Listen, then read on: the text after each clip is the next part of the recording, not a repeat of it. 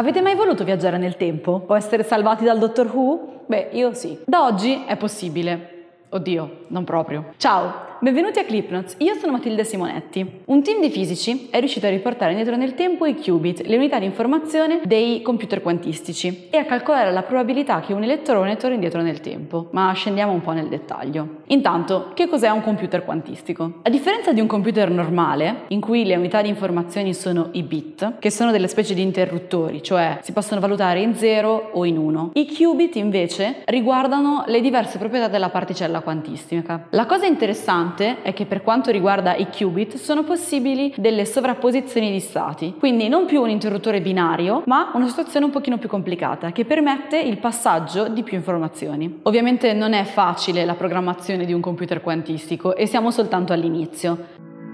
Un gruppo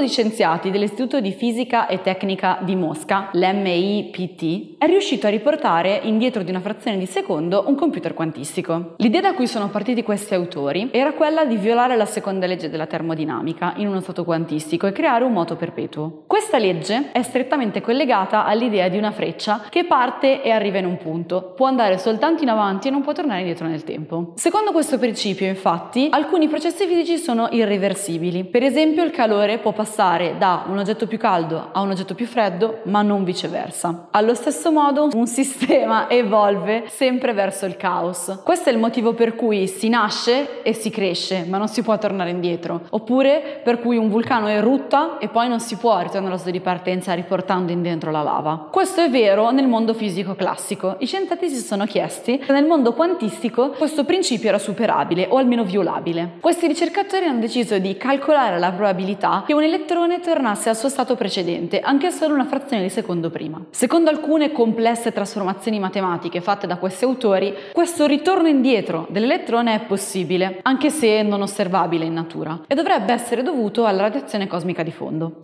Per fare una stima, immaginiamo tutto il tempo in cui l'universo è esistito, quindi circa 13,7 miliardi di anni. Se in tutto questo tempo noi avessimo tenuto d'occhio miliardi di elettroni, questo processo sarebbe successo successo soltanto una volta. E l'elettrone non sarebbe tornato indietro di anni, sarebbe tornato indietro soltanto di 10 miliardesimi di secondo. Molto molto poco, ma comunque possibile. Questo spiega perché, secondo la scienza, i viaggi nel tempo non sono possibili. Infatti, se tutto questo potrebbe avvenire per un solo elettrone, è improbabile che succeda contemporaneamente per tutti gli elettroni di un corpo.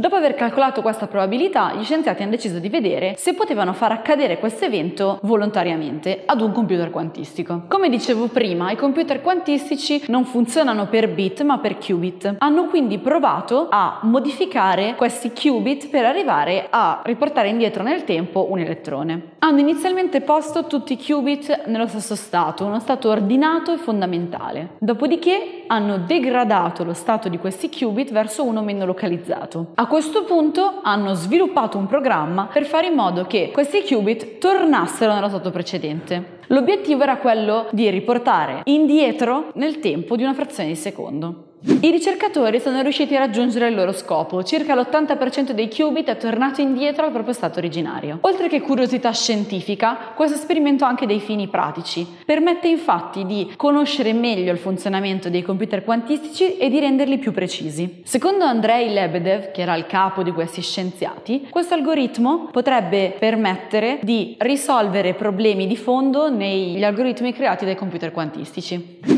La puntata di oggi finisce qui. Continuate a seguirci su tutti i social. Ciao ciao! E ricordatevi, il Dottor Who verrà a salvarvi. La rifaccio.